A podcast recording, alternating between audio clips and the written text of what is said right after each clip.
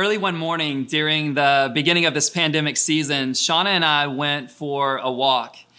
And as she and I were walking and talking, I had this idea and I shared it with her. I said something like this Because the whole world is dealing with this virus and its implications, comparison FOMO isn't a thing anymore.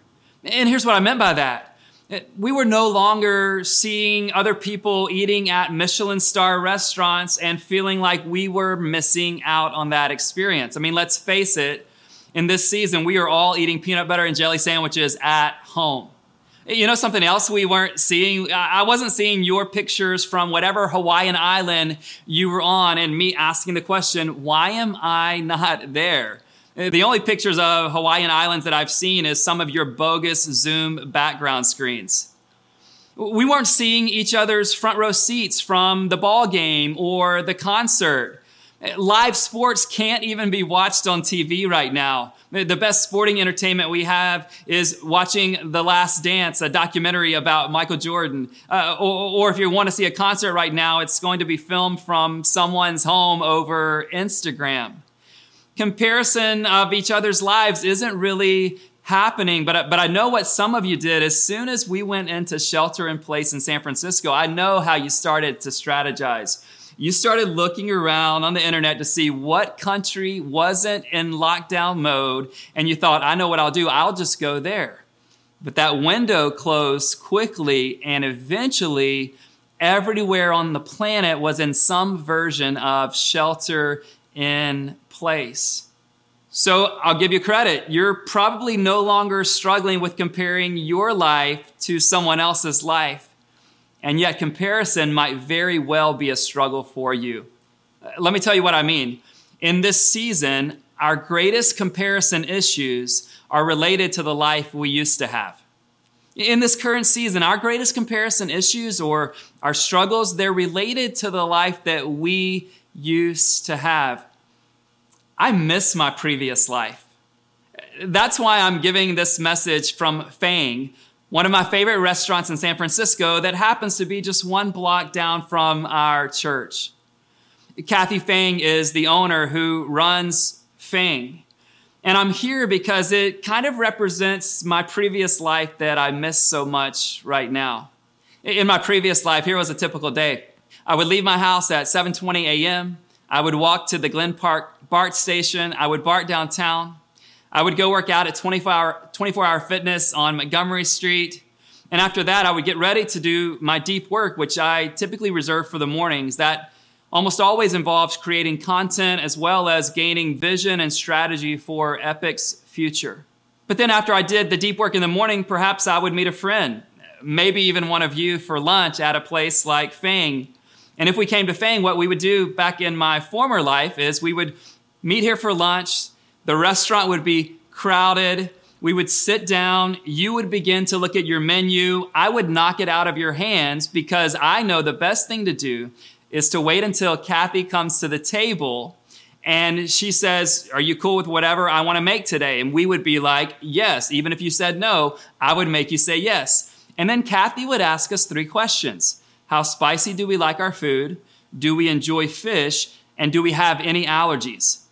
And then she would bring us way too much food, but we wouldn't leave here with regrets. By the way, whenever Kathy's able to reopen Fang, I want to encourage all of you to show up here, order lots of food, and you will not only support her, but you will understand how you are supporting yourself when you're able to order from Fang.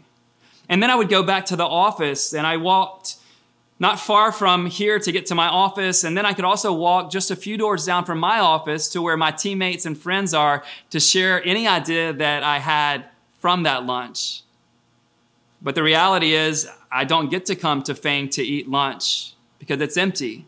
And I don't get to walk down the hall to tell my friends about an idea that I just had. If I want to tell my teammates about my greatest, latest idea, I actually have to get on FaceTime or I have to connect with them over Zoom. And you and I didn't get to spend the weekend in the Redwoods two weeks ago for Epic's Focus Retreat. That's all gone in this season. And I just want you to know that I miss my former life. Do you find yourself not longing for someone else's life anymore or the experiences that they're having because we're kind of all having the same experiences right now? At this point, don't you just want to go back to the life you had prior to this? I mean, even if you complained about that life before, wouldn't you give anything to have it back? Here's a question I want to ask you. What do you do when you no longer have the life you used to have and you don't yet have the life you hope to have? Huge question. What do you do when you no longer have the life you used to have and enjoy and you don't yet have the life that you hope to have one day in the future? What do you do? When we find ourselves living between these two lives, we struggle with contentment. And the reason we're struggling with contentment is because we're struggling with comparison. In fact, as we continue the Essentials series today, I'm calling this message Contentment over Comparison. And again, I'm not talking about me comparing my life to you. I'm just comparing my current life to the life I used to have. Can you relate to that? Church, I've told you in this season that the Psalms have been so helpful and life giving for me personally. Uh, another book of the Bible that's really helped me is the book of Philippians. Here are some of the things that I've been encouraged by as I've read through Philippians. In chapter one, Paul, who writes this letter to the church of Philippi, he says, I'm confident of this, that the God who began a good work in you, he will carry it on to completion. I don't know if you need to be encouraged by that, but God is still at work in our lives and he's going to finish the work that he started. Then you get to Philippians 2, and I'm reminded to do nothing out of selfish ambition or vain conceit. Listen, it's easy for me to turn selfish during this season. I've got to remind myself that I must take into account the interest and the lives of other people. You get to Philippians 3, and he says, Whatever was behind me, I'm now pressing forward to, to win the, the, the, the prize that, that God has called us to win.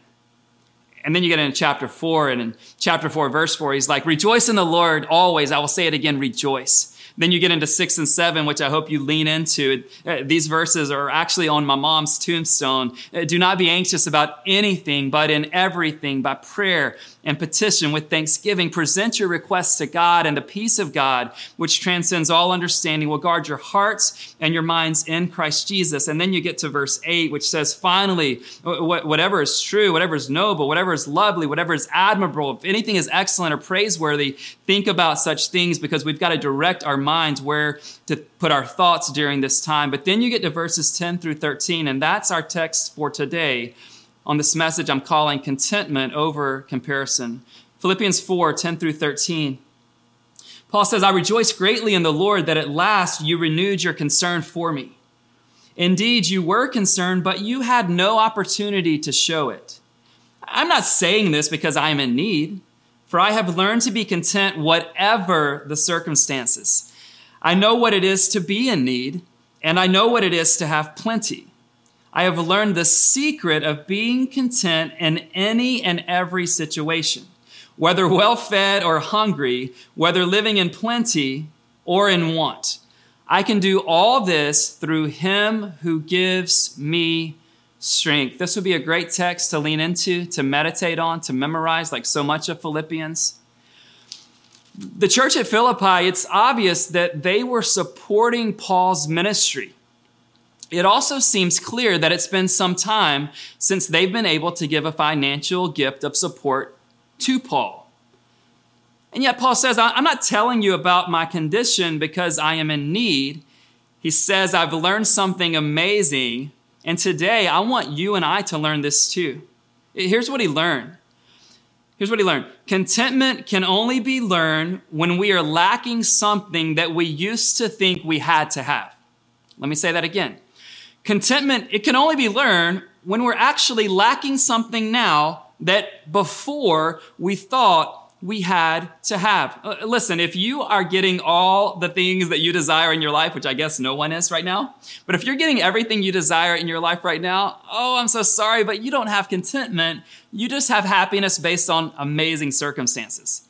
The only way I know if I have contentment is for something to be taken away that I used to think I had to have, and for me to still be content, to be at peace, to have joy.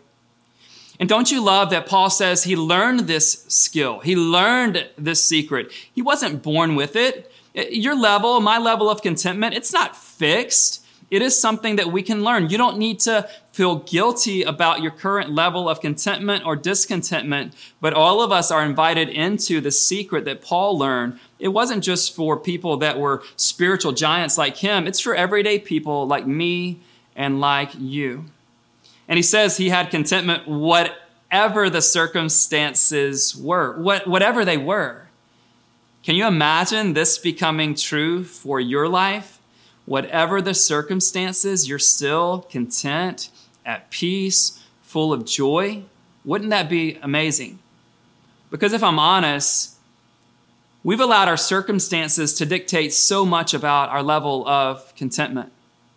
And in case you don't know that Paul wrote the letter to the Philippian church while he was in prison, and yet he themed this letter joy. Joy was the theme of the letter Paul wrote to the Philippian church. It's, it's all about joy. And, and I want to tell you this as you think about it's impossible for me to have contentment, Ben. No, no, think about this. If Paul could have contentment while in prison, we can have contentment in this pandemic season. If Paul could find contentment in prison, we can find contentment in this pandemic season. Please hear me. I want this season to end.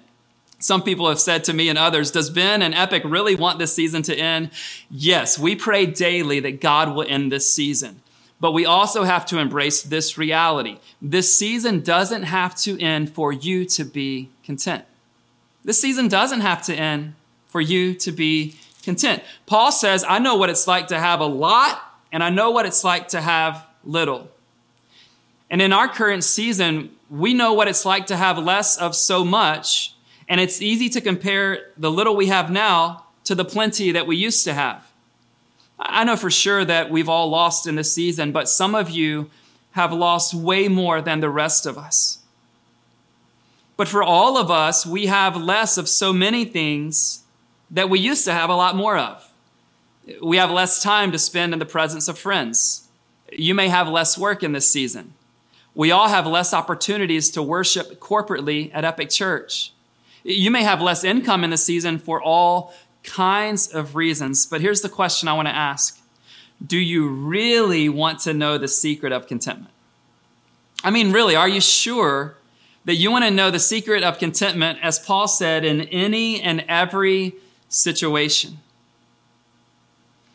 When he uses the word contentment, the word literally means self sufficient. So picture this Paul is essentially saying, in verse 12, I've, I've learned to be content without having to rely on anyone or anything outside of myself. And you're like, wow, that's kind of an arrogant statement. How does Paul mean that within himself he's got everything that he needs? Well, you've got to move into verse 13, which by the way, uh, I think Philippians 4:13 is the verse in all of scripture that has been taken out of context the most. Paul says, where do I find the sufficiency or the self sufficiency? He says, I can do this through him who gives me strength. What is this? This isn't winning championships. This isn't starting a company. This is when you don't win the championship and when the company doesn't get started, you can still be content. That's the secret that Paul is talking about. And he says the secret is found in Jesus Christ who gives me strength. And you need to know Jesus isn't just the secret to get you out of this season and take care of you in this season. He's the secret when you and I get out of this season. He is the secret. And you know, Paul isn't comparing his present life to the life he used to have or to the life he wants to have one day, which means I've got to tell you this. Your current level of contentment cannot be tied to something you had in the past or might have in the future.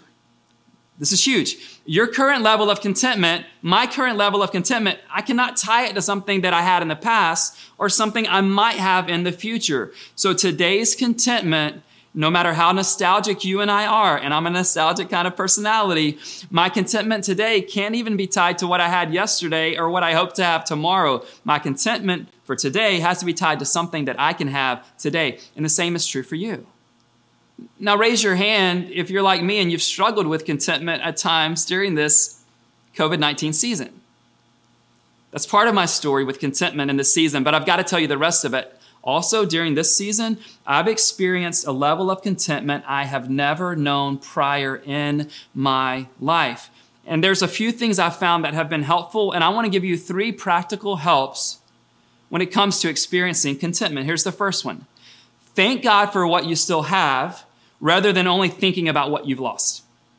Thank God for what you still have rather than only thinking about what you've lost. I know you've lost things. We've all lost some things. Maybe you've lost in a massive way. My heart goes out to you. Our church's heart goes out to you. God's heart goes out to you. But you haven't lost everything. You still have some relationships. You still have some blessings. And even if you don't have those things, God has said to you, I will never leave you. I will never forsake you. So the first practical help I want to give you for contentment is this. Thank God for what you still have rather than only thinking about what you've lost.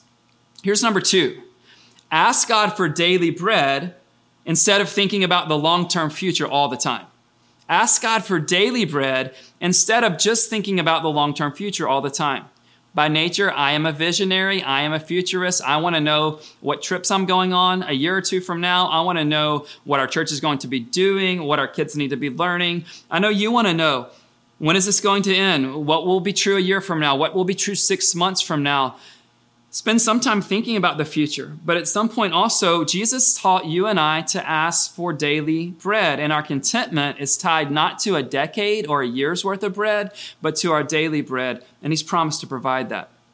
Here's the third thing I would say magnify the simple blessings of life that you used to take for granted. Magnify the simple blessings of life and your contentment level will go up. I am thanking God and I'm magnifying blessings that I didn't used to magnify. When I get a chance to walk in the neighborhood with my wife, that's huge. I'm not taking that for granted any longer. When I get to enjoy a meal in our home, even if I'm the one who cooked it, okay, maybe especially if I'm the one who cooked it, um, I'm thanking God for the blessing of being able to find that particular item at the grocery store and to have the time and the provision to come home and cook that. What are those simple blessings in life that you used to take for granted that you now need to magnify? And so, again, thank God for what you still have, ask for your daily bread, and magnify the things that you used to take for granted.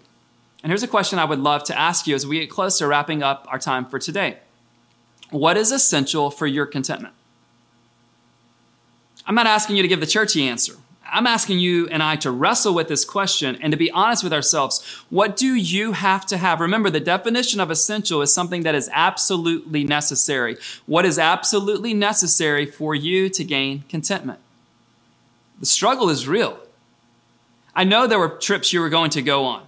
I know there are graduation things that you were going to attend. Maybe you were the graduate. I know there are weddings you were going to enjoy. Maybe it was even your wedding. I know that you had plans for the office. Gosh, you know that we had plans for so many things we were going to do as a church. I know that. And you need to know that I long for the day when international travel reopens. There are cities that I love around the world. I can't wait to go there. I cannot wait until our kids are back in their school buildings, and I cannot wait to gather with you all. That will be a day of celebration, unlike we've had in our nine plus years as a church. But until that, we cannot say to ourselves, we need these 25,000 things to be true for us to gain contentment. Paul said, no, you actually don't, but you do need Jesus.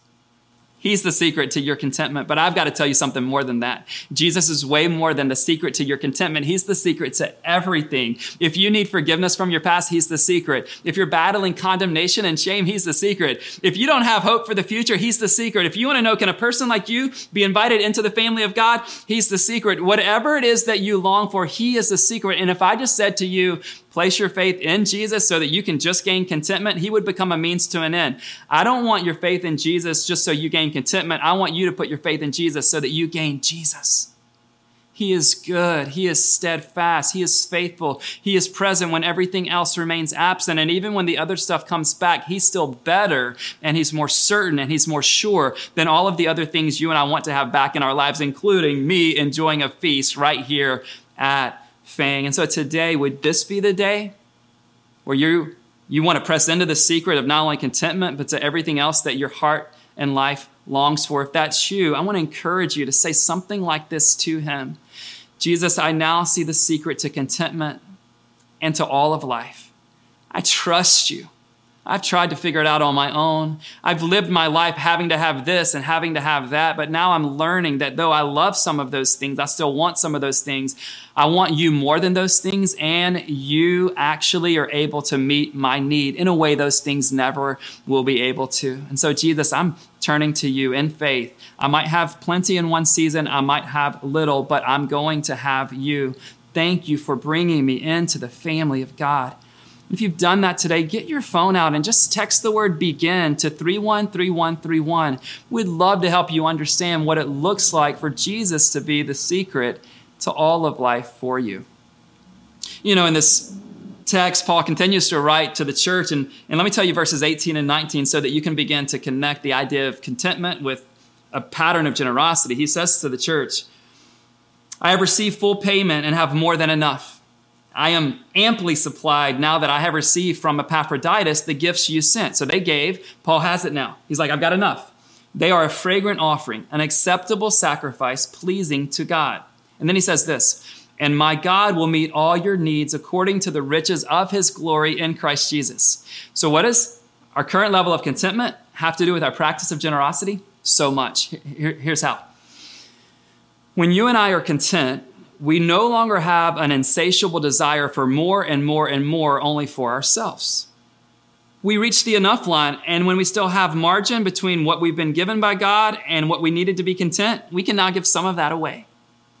And Paul says, with confidence to the Philippian church, God's going to meet and supply all of your needs too. Just hear, hear this really cool cycle. As you've given to my needs, God's going to supply your needs, and we'll continue this cycle of generosity. You see, when you're content, you don't live with a scarcity mindset. I can't think if, if God is the one who blessed me in the first place, and I follow him and give some of what he's given me away, it would be crazy to think that God can't supply me again with whatever it is that I need for my life.